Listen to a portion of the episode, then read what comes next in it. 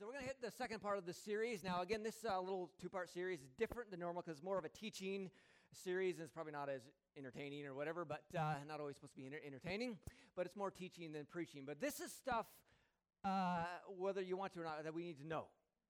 Because if you're at all engaged in culture and talking to people about Christianity, uh, you have people who say, well, you know, you can't trust your Bible. It's been changed, it's been switched around, and, you know, you know we don't have the originals, and there's a lot of errors, and, and you need to somewhat be able to answer some of those questions. I mean, we as Christians can't uh, walk through life with our head in the sand, you know, running from truth. We should never be afraid of truth. Should never be afraid of science. All of those things uh, God works through, and science is good, and the study of scriptures and manuscripts is good, because it's God is truth, and we never need to be afraid of truth. Now, in part one, hopefully I'm not too wired here. Now, I'm usually a decaf guy because I get affected by caffeine, but but Dave this morning's like, hey, I'll make you a coffee, and he's like, well, I'm better at making uh, caffeinated than decaf, so I had a double caffeinated coffee this morning, so... If I start talking too fast, just go, whoa, okay. In part one, we talked about um, manuscripts and errors in the manuscripts, because if you're engaging in someone who's studied manuscripts or read maybe a little bit about Christianity and, and is kind of fighting against Christianity, sometimes you might hear them say something like, do you know that there's more errors in your manuscripts and words in the New Testament? And, and, and that's true. We talked about that. There are over four hundred thousand variants in our biblical manuscripts, and we only have one hundred forty thousand words in the New Testament. And again, some people are like, whoa, whoa, whoa, I guess we can't trust the Bible. And it's like, it's actually nothing to be afraid of, and we talked about why. Because ninety-nine percent of those variants don't change the text. They're issues of spelling and word order. The most common error is the difference, like in our English, between a and an, a movable new, we talked about that. And, and then we just thought that, hey, we can trust our Bible. Uh, the study of manuscripts has been a good thing, and we have a, an embarrassment of riches. And remember, we even looked at, at Bart Ehrman, who was one of the major critics against Christianity and the New Testament. Even he says the essential Christian beliefs are not affected by textual variants in the manuscript tradition of the New Testament. And so if you run into people who say, well, we don't really know what the early Christians taught, or the manuscripts have been corrupted, or has been changed, that actually just is not grounded in any kind of fact. It's just kind of popular thinking.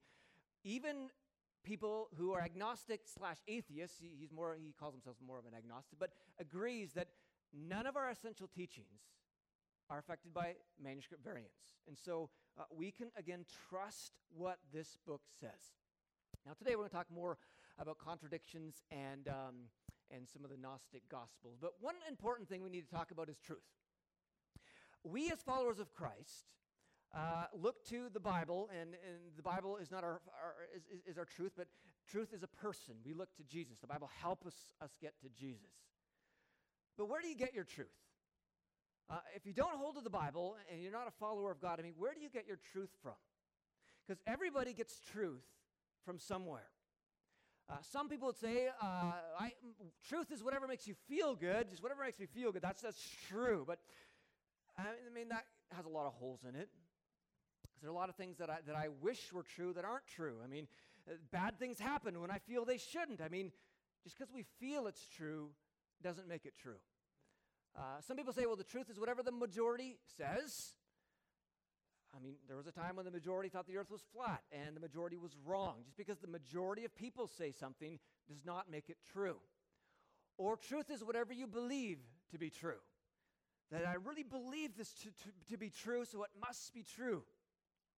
In fact, not a while ago, I was having a conversation with somebody, and we were talking about spiritual things, and, and I said, so, so what are your spiritual beliefs? And he was telling me, and, and his spiritual beliefs was basically just all kinds of concoctions of different beliefs and gods all mixed together, and he says, I just really believe this is true. And I say, well, where do you kind of get that belief from? He just said, oh, I just, I just feel this. I just, I just believe this is true. Well, again, just because you believe something is true doesn't make it true. And this flies right back at us, by the way. Just because you believe something is true doesn't make it true. I mean, truth needs to be founded on more than just, just mere belief or faith. And others, especially in our culture, say there is no such thing as truth. Because sometimes truth is hard to figure out. Because you read in the article, you read one article that says this, and this one says the opposite. I mean, like, what is truth? And so a lot of people are kind of giving up on truth, that there is no such thing as truth. But the big problem with that statement is it's a self-destructing statement. Because basically that person is saying the truth is there's no such thing as truth, and therefore the statement explodes because they're trying to make an absolute truth statement, that it's absolutely true that there's no such thing as truth, and therefore their statement doesn't work, if you can figure that out. Now, for us as Christ followers, uh, we see that truth is found in a person. Uh, John fourteen says, and this is Jesus speaking, "I am the way and the truth and the life." The truth is found in the person of Jesus. Uh, John eight, uh, Jesus said this, "If you hold to my teaching, you really are my disciples. Then you will know the truth, and the truth will set you free." And so his teachings are truth, and the truth of his teachings will set us free. And where do we find the teachings of Jesus? Uh, we find them in the Gospels. We find them in the New Testament. And so we look to this word as truth. Here are the true teachings of Jesus, which are the embodiment of the true truth in, in Jesus. Uh, Jesus also said, as he's praying to the Father, "Teach them your truth, Father, which is truth." That the Father's word is truth, and we find God's word in here. And of course, uh, we all know this verse, most of us do anyways, that says that all Scripture is God-breathed and is useful for teaching, rebuking, correcting, and training in righteousness, so that the servant of God may be thoroughly equipped for every good work. That, that, that the Bible says that all Scripture is God-breathed, that God had his part in, in putting this book together. Now, he didn't, like, cause these guys to like go into automatic writing or like, you know, take control of them. I mean, there are a lot of different authors, about forty different authors in this book. Each one writes in their own unique style. Peter's different than John, and Matthew's different than Luke. But God worked through the process. And the process is explained a little bit in Second Peter.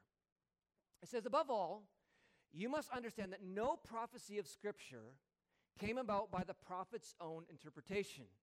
For prophecy never has its origin in the will of man, but men spoke from God as they were carried along by the Holy Spirit." And this is the language of how the Bible was written, that, that these people were carried along by the whole the Holy Spirit as it was written down. And we usually say that, that the Holy Spirit kept them from error. Now the question is again, like, well, why should we look to this book as truth? Uh, there's a lot of other holy books out there. There's a lot of other, you know, so-called truths out there. Why do we look to this book as truth? Now, we could talk a lot about that, but let me just make a few points. Uh, first of all, this book is incredibly unique, and there's this miraculous unity about this book. Most other holy books have been written by one person, like the writings of Muhammad or the, the, the sayings of Buddha. This one has fifty, sixty-six different books, written in three different languages over fifteen hundred years. It wasn't all written during one time like, like many books are. And there are about forty different authors, yet there is this amazing unity. The, this, the story just flows as God was working through all these different people, that the story of God coming to redeem man and draw him to himself is a story that flows through all of Scriptures, and it's very unique, and, and there's this, this supernatural unity about the book. Uh, secondly is manuscript evidence, and I'm not going to go into this too much because we talked a lot about this a few weeks ago. But you remember this picture, the tallest building in the world, that when it comes to biblical manuscripts, we have like this incredible embarrassment of riches, that we have a, a host of manuscripts that no other ancient book has even uh, close to the amount of. And, and the difference was this, that if you took the tallest building in the world and you doubled it, and then you stood next to the, way, way at the bottom, you would represent the amount of manuscripts that the average Uh, ancient author has, like history of Rome and the history of Greek and all those sources that we look to, that we have about this many manuscripts. But when it comes to the Bible, we have two times the height of a building worth of manuscripts. Our manuscripts go way earlier than, than any other work of classical literature. And the point was this, that if you reject the Bible, you have to, if you're thinking straight, you have to reject most of the history of Rome, most of the history of Greek, most of ancient writers, Plato, Homer, all those things, because they don't have even close to the evidence that we have for the New Testament. So manuscript evidence. And by the way, there is no book that's been challenged more than this book, and it still remains strong. Yet it's interesting, you still find things like this. And I was just reading the other week, I came across this statement in a blog I was reading. It said this: the fact that this book, talking about the Bible, has been bastardized during translation numerous times during its existence, has been rewritten to certain individual personal preferences on a number of occasions, and has had many complete chapters omitted, is irrelevant to its followers, talking about us. All that requires faith, proof, and evidence is not a prerequisite. And just so you know, I mean, that's just a stupid statement, because it's not grounded at all in real facts. That the reason we can trust this is totally based on manuscript evidence, fact. I mean, yeah, we, ha- we have faith in God. That's a part of it. But this isn't just fairy tale stuff that the best scholars and historians, I mean, you look at it, it's just like, man, we can trust this book compared to other ones. Third one is just fulfilled prophecy. There are incredible prophecies in here that you can't explain in any other way other than supernatural. I mean, the book of Daniel ha- has prophecies about the Roman Empire and Alexander the Great and the Greek Empire way before it came about. The prophecies about Jesus are absolutely amazing. There are so many prophecies that Jesus fulfilled when he came here that a lot of people for many years said, well, those prophecies in the Old Testament about Jesus obviously were entered in there after Jesus lived.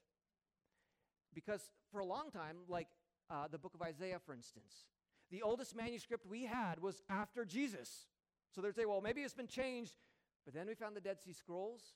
And we have a copy of the complete book of Isaiah, one hundred years dated before the time of Christ. And all those prophecies are still the same. I mean, this book is supernatural. Uh, Doctor Hugh Ross said this: the Bible accurately foretells specific, specific events in detail, many years, sometimes centuries before they occur. Approximately two thousand five hundred prophecies appear in the pages of the Bible, about two thousand of which already have been fulfilled to the letter, no errors. The remaining five hundred or so reach into the future and may be seen unfolding as days go by. Since the probability for any one of these prophecies having been fulfilled by chance averages less than one in ten, figured very conservatively, and since the prophecies are, for the most part, independent of one another, the odds for all these prophecies having been fulfilled by chance without error is less than one in ten to the two thousandth. That is one with two thousand zeros written after it, which is way more electrons than we even have in the universe. I mean, it's just impossible. I mean, the only explanation is that this book has a supernatural source. So another reason we trust the Bible. Archaeology is a big one. Uh, a lot of other holy books. Archaeology has shown that there's holes in the writing and contradicted the writings. Not so with the Bible.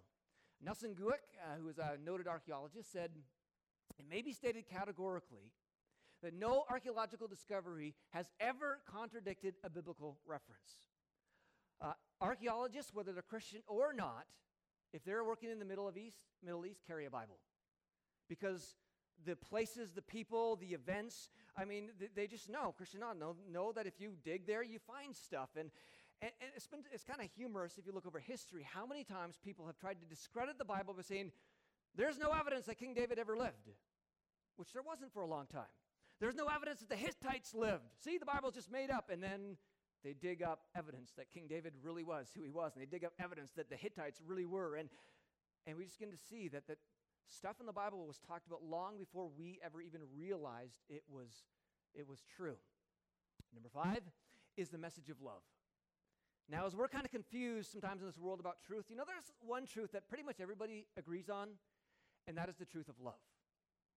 That there's something about love that all humans desire. There's something about love that all humans just have wired into us, that we want love and, and we desire to give love. And even sometimes we kind of cloud that with messiness. But, but the logic goes that if we're so wired for love, and if there is a God out there, then he must be a God of love, if we're all made in his image. And I love what Doctor Greg Mitchell said. He said, love is a perfect way to evaluate deities. If gods are distant, singular, or simply a force, they lack the warmth of love. They can't teach us something they aren't. If they are self-serving, brutal, mute, or non-sacrificial, they too are disqualified. If they demand payment for blessing, move on. Why trust someone like that? It doesn't matter what we grew up believing or what is convenient to believe. Have courage to find a God that captures the fullness of love. And here's the shocking truth. The benchmark of love narrows uh, down the field to just one, Jesus Christ. Because Jesus came and gave up his life for you and me. And there is no love that is that beautiful and that strong, that amazing, that the God of this universe would come down in order to have a relationship with us, would die the most brutal death on the cross. Uh, number six, and that's simply the life-changing message. I mean, the, the truth of this word, which points us to truth embodied, Jesus, it just changes people. It's one of the privileges of being a pastor. I mean, you just get to meet so many people that I just had a conversation last week. Someone was just saying, I'm just so thankful to have Jesus, Jesus in my life. He changed me so much. I mean, the message of this is true. It just, it just changes people radically. And I know many of you have been radically changed by the power of the message of the gospel as found in Jesus Christ. And so this idea that we just blindly take this book by faith is really just kind of some of this popular think- thinking and stuff. I mean, this our faith is grounded in fact. We could talk a lot more about that, but that wasn't even the topic of the day. So uh, briefly, this will be quick. Gnostic Gospels. What about the Gnostic Gospels? Because you will get this, again, if you're talking to people. Well, why do you only have the four Gospels in the New Testament? There's lots of other Gospels out there. Uh, so they're the missing Gospels or the secret Gospels in the church. You know, at one time in their history, had this debate about which Gospels should go in there, and they had all these Gospels, and for political reasons or power reasons, they picked these four, and they kind of pushed these others away and hid them so no one would find out. Stuff like that you hear. Uh, what about the Gnostic Gospels? What about these other Gospels? What is a Gnostic Gospel, you might ask? Is basically a collection of about fifty-two texts based upon the teachings of several spiritual leaders written from the second to the fourth century. Uh, and so they're later texts. And by the way, just because something has the title gospel doesn't mean it's in competition with another book that has the word gospel. I mean, it's just it's just a title. It doesn't mean it's like the word about Jesus or, or anything like that. But here's the thing with Gnostic Gospels. A few things. And most importantly, that the Gnostic Gospels were written very late. When it comes to uh, the four uh, Gospels here, Matthew, Mark, Luke, and John, uh, Matthew, Mark, and Luke were written between fifty and sixty. John was written a little later. But when it comes to these Gnostic texts, they were written from the second to fourth century. This is like sometimes one hundred, two hundred years later than these four Gospels we have. Uh, secondly, the four Gospels we have were written by people who walked with Jesus, who talked with Jesus, who hung out with Jesus. The Gnostic Gospels were written by people who were way after Jesus, who didn't really know Jesus or have a, a relationship with Jesus. I mean, it would be like this. Uh, let's say I had some friends, and hopefully I have some friends here, and, and then I pass away, and some of you who know me really well and hung out with, walked with me, you decided that each of you is going to write a biography about Jesse. And so you write one, and this is all kind of independent. Maybe you share some stuff together, as, as Mark and, and Luke and Matthew probably shared some stuff. But you write these biographies, and people read them and say, yeah, that's exactly what Jesse was like. I was right on. They're, you know, different perspectives, each of those biographies, but they're just they're just bang on. It's exactly what, what Jesse was like. Because by the time they were written, there were other people who had hung around with Jesus, who knew Jesus, who would have read those things. And then let's say one hundred years later, someone who never knew me, never hung out with me, decided he was going to write his own biography about me. And so he writes a story about me with stuff. And, and everybody who knew me was like, that's not the Jesse I know. I mean, that's just kind of weird stuff. Where is that coming from? And that's what we're talking about. Uh, they're just... I mean, this idea that there was this competition in the early church, trying to which one and trying to hide these ones. I mean, it's just, it's just a, f- a fable. I mean, you can look at many quotes of early church fathers who say, you know, these are the four Gospels, that we know these are the Gospels. And so uh, the idea of Gnostic Gospels is, is not an issue at all in terms of the New Testament. And if you really want to be serious about taking them serious, let's just read a couple things. Gospel of Peter, his story of the resurrection. Uh, they see three men, this is two angels and Jesus, come forth from the tomb. And two of them supporting one, and that would be Jesus. The two angels are supporting Jesus, and a cross following them. And so here we have a walking cross, okay? This cross is following Jesus out of the tomb. And of the two, the heads reach unto the heavens. So we have a walking cross and two angels that are as high as the heavens. But the head of him, that's Jesus, that was led by them over past the heavens. So now we have a walking cross, two angels as high as the heaven, and Jesus who is taller than the heavens. And then they heard a voice from the heavens saying, this is, would be God the Father, thou hast preached to them that sleep, and a response was heard from the cross, yay! So it's just kind of odd stuff, like a talking cross and two angels as high as and Jesus taller than heaven. It's kind of weird stuff. And and there's lots about the Gospel of Thomas. I mean, you know, these Gnostic Gospels, they really tell us stuff about Jesus. We really got to look to those as truth. Really. Let's read. Simon Peter says to them, let Mary go out from our midst, for women are not worthy of life. Jesus says, see, I will draw her so as to make her male, so that she also may become a living spirit like you males. For every woman who has become male will enter the kingdom of heaven. And this is kind of the chauvinistic sense behind some of these texts. Okay, really, is that line up with Jesus? No. I mean, again, these Gnostic Gospels aren't an issue. I mean, people try to make them an issue, but they're not. All right, what about contradictions? This one's a little more difficult, okay? If you've ever taken Matthew, Mark, and Luke, because they're similar, you place them side by side and you read them, you will come across some differences. And some Christians have never done that, and they when, and they get challenged by people, and they don't know what to say. So, for instance, some people, uh, say like a Bart Ehrman or others, might challenge some, a Christian like this. So you believe the Bible? Yeah, I believe the Bible. You believe it's God's word? Yeah, I believe it's God's word. You believe that God is perfect? I believe God is perfect. You believe there's no errors in this text? You know, I don't believe there's any errors. Okay, he'll say. Let's look at it. And maybe he'd throw out something like this. This is the same story. Jesus only said this once, but all three Gospels say that Jesus said something slightly different. Mark fourteen. Jesus says, I will not drink again from the fruit of the vine until that day when I drink it new in the kingdom of God. Luke says, Jesus said this, from now on I will not drink of the fruit of the vine until the kingdom of God comes. Matthew says that, well, Jesus said this, I will not drink again of this fruit of the vine until that day when I drink it new with you in my Father's kingdom. And so here we have the same story. Jesus only said this once, but it's said three different ways. And he will say, well, they can't all be right. Jesus only said this once. So you're saying this book is without error? Well, what's wrong? Because, I mean, obviously they had different opinions about what Jesus said, and, and see, you can't trust your Bible. It's not God's word, and, and some Christians are like, well, I don't know what to do. I thought it was perfect. I thought every word in here was exactly as Jesus said, and why do they say Jesus is saying it three different ways? And if you read through it, something like that anyways.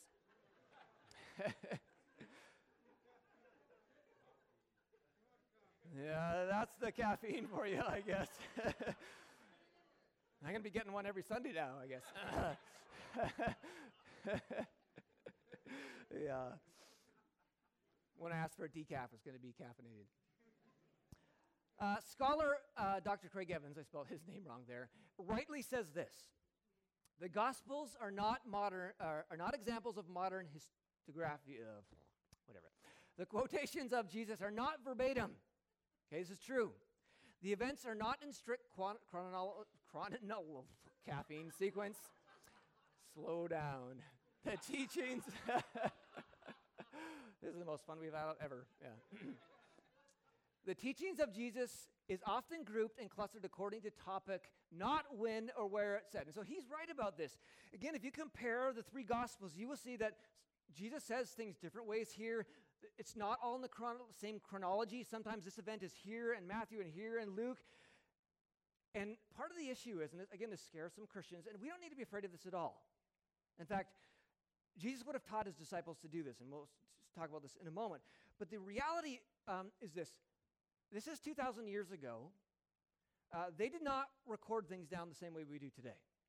I mean, we are like in videotape world where we need to, the news has got to quote everybody exact, and if they make a mistake, then there's a post at the bottom, and they got to correct the quotation because they just missed one word, and, and we record everything, and everything's typed out exactly word for word. That's the kind of life we live in. That's not the way they lived back then. They didn't write everything down. A lot of things were by memory. It was just a different kind of culture, and in fact, Jesus would not have taught his disciples to quote him exactly word for word, and we'll see that in a moment. But here's some, some other things that we see. some of the contradictions. Sometimes we'll see more or less details when it comes in the same story. So here's the same story. Matthew twenty thirty says, two blind men were sitting by the roadside, and when they heard that Jesus was going by, the blind man shouted, Lord, Son of David, have mercy on us.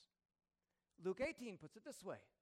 As Jesus approached Jericho, a blind man, and, uh, and here we see there's two blind men here, only one here, was sitting by the roadside begging. And, and some people who criticize, well, this one says two, there's only one, they can't both be right, there must be something wrong with the Bible, you can't trust it, right? And when he heard the crowd going by, they asked what was happening. They told him, Jesus of Nazareth is passing by. That, that's not up here, but that's in Luke. And then he calls out, Jesus, Son of David, have mercy on me. And the other one says, have mercy on us. So one person, two person, less details, more details. Some people will try to, those who try to challenge Christianity will say, look, you, this is this is not the same. This is a contradiction. It's the same story. There's nothing to be afraid of here. Uh, we even do this kind of thing today. I mean, sometimes, I mean, let's say if, if Marie had something, a major event happen in her life, and, and I came home and she spends five minutes telling me the story. I talk about this one person in this event and the story, and then and then later she gets together with her friends because women like to talk a lot more. She spends half an hour telling the same story, and and and then she's talking about other people who are involved in the situation, and and you wouldn't say, well, that's a contradiction. It's like, no, one just has more details, one has less. I mean, you got to realize that some of the stuff in here is is the disciples summarizing some of the teachings of Jesus, because you hear. Uh, Jesus goes and teaches the crowd. And then it takes ten seconds to read. It's like, is that really all Jesus said? No, he would have taught a lot, but they either summarized what he was saying or maybe took a portion. You read in, in the book of Acts, Peter preaches a sermon to everybody, and it takes a minute to read. Was that the extent of his sermon? Really? Uh, no, it's probably maybe a summarized version or maybe a chunk of his sermon, but there's more or less details throughout the Bible, and there's nothing to be afraid of. We do that all the time. And we don't even say, well, that's one's wrong and one's right. It could even happen. Let's say after the sermon, someone comes up to me and says, let me get this straight. So what you were saying is, and in thirty seconds, they kind of summarize my sermon. It was, and, and they say, is that right? I say, you're bang on. They just took a half an hour sermon, put it down to ten seconds, and I say, hey, you were bang on. They're both true. And sometimes we see that in the Bible. There's different chronology. Uh, we see this a lot, but here's one example, Matthew four. This is the temptation. There are different orders. Matthew says that Jesus was tempted with turning stones into bread and then throw yourself down from the temple, then worship me. Luke says it went this way. Stones into bread, worship me, throw yourself down from the temple. And again, those who challenge the Bible say, this is a real issue. This is supposed to be God's word, and, and it's out of order. I thought God was perfect. If he was perfect, then the timing would be right, not all... This was not written in today's culture, where, again, it's a videotape world. Back then, they were taught and trained to put things often more thematically. And we see a lot of times things are placed thematically in the Bible rather than chronologically in the Bible. And then again, as we talked about before, sometimes we see uh, different wording. Again, so we see in Matthew nine, it says, Jesus knew what they were thinking, so he asked them, why do you have such evil thoughts in your hearts? Is it uh, is it easier to say your sins are forgiven or stand up and walk? So here we have the same story. This only happened once. And yet Jesus says something a little bit different. Uh, Mark chapter two, Jesus knew immediately what they were thinking. So he asked them, why do you question this in your hearts?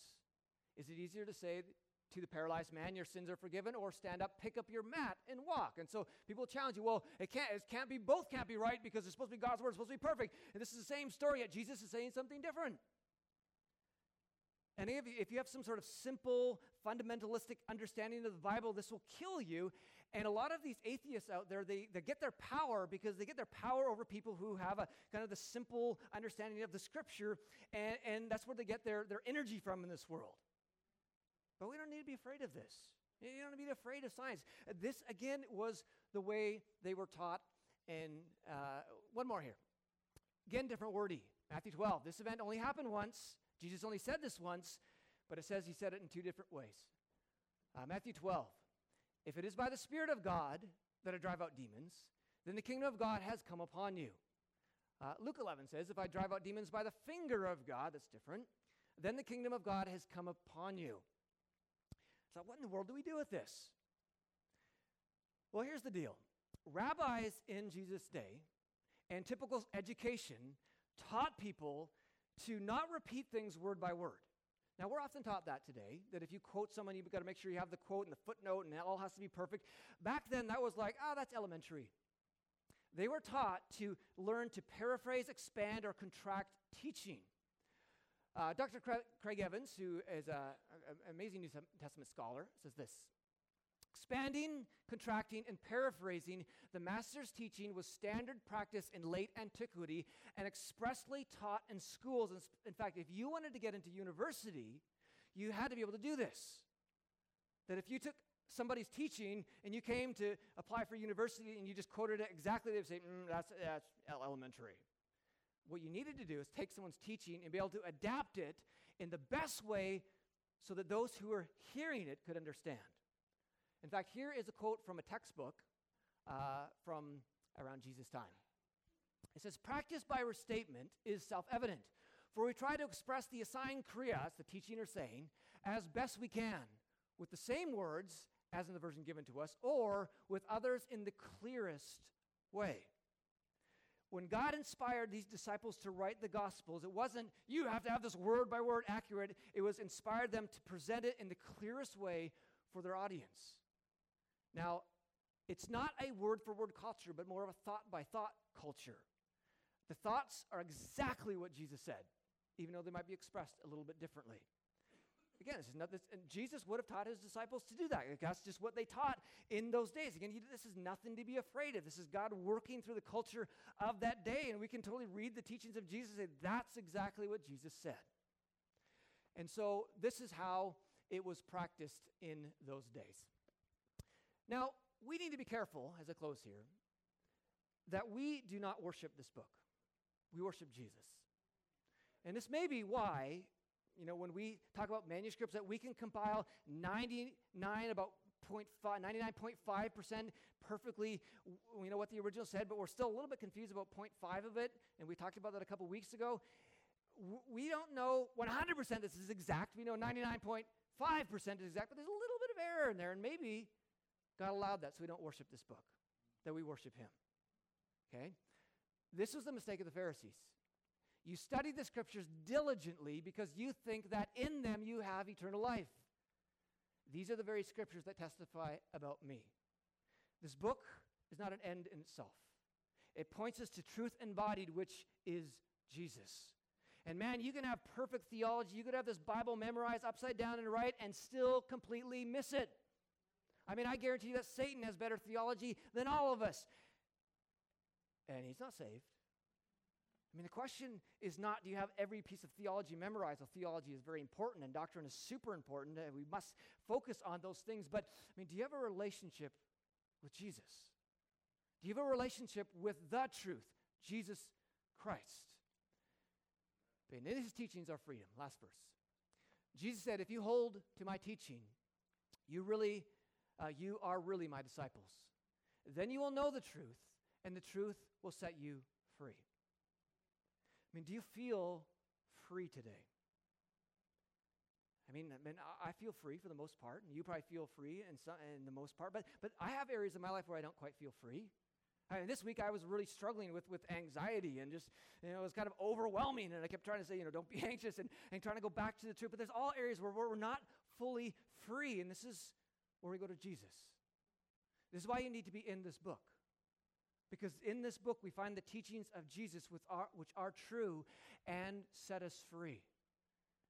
I mean, we don't look to the world. We look to this word when we're uh, struggling with things and, and we need freedom. If you need freedom, spend some time in this book. I mean, all of us should be reading this book during the week. I mean, stick it on your, your toilet and just pick it up and read. Stick it in your bed, or, you know, listen to it when you're driving. You get as much word in, because the more you get this word in and apply it, and the more you're going to be walking in freedom. And so we do not need to be afraid of science. You don't need to be afraid of any kind of criticism coming to uh, our way because of this Bible. Because, man, this thing is rock solid, and we can trust it. All right, I'm going to invite the worship team up.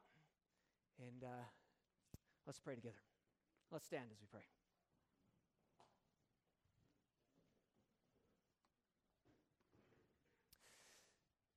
God, we thank you this morning for your word. God, we thank you that you have not left us to just try to trust in you only on faith, that you have given us facts to rest on. Uh, God, that you uh, have revealed yourself in such a way that we can trust you. God, I thank you for your word. I thank you for the life that it gives us. I thank you that it points to you. God, I thank you that every time I read it, and many of you read it here, God, that we are energized and engaged, and we, we feel that we're being drawn close to you. So, God, would you help us to not just be hearers of the word, but doers of the word? God, would you not just help us to be about theology, but living that theology as we love you and we love people? God, help us not to be people who just get life from religion, but get life through your word, directed at you, God, that we might walk in freedom. God, we thank you for your work. You are so incredibly good to us. And we thank you in Jesus' name. Let's sing.